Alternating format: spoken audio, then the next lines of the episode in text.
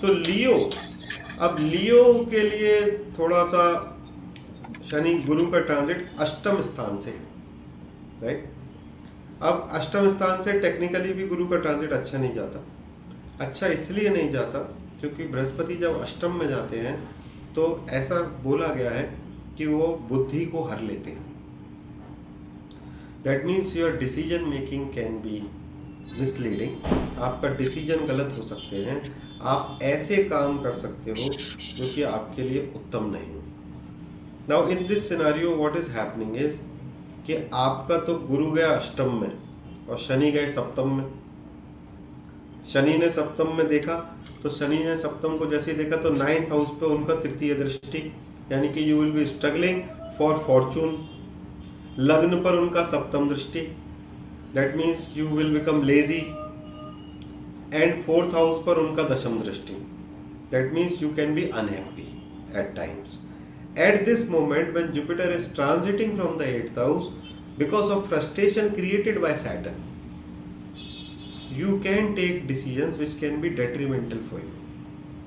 Okay. And okay. so specifically for pe- people of Leo Rashi, it is very important that they meditate during all these time For the next two and half years क्योंकि राहु केतु का भी जो transit है वो transit ninth house से है। Right so so, Rahu भी जो नाइन्थ हाउस तो आप देखो लियो के लिए थोड़ी चीज़ें कॉम्प्लेक्स होती जा रही हैं।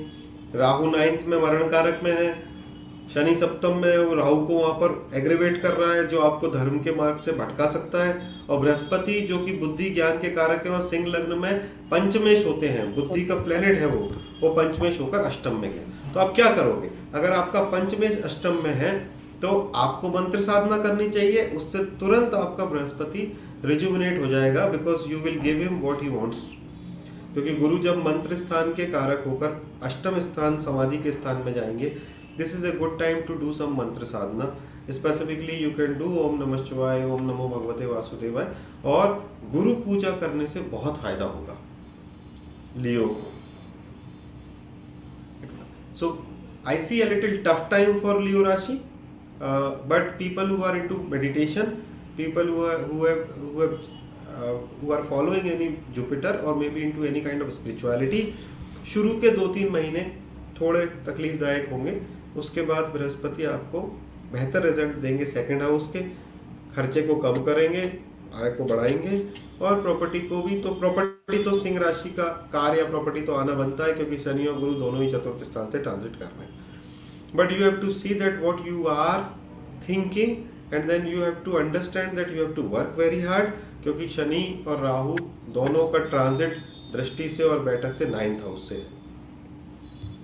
तो फॉर्चून इतना साथ नहीं देगा।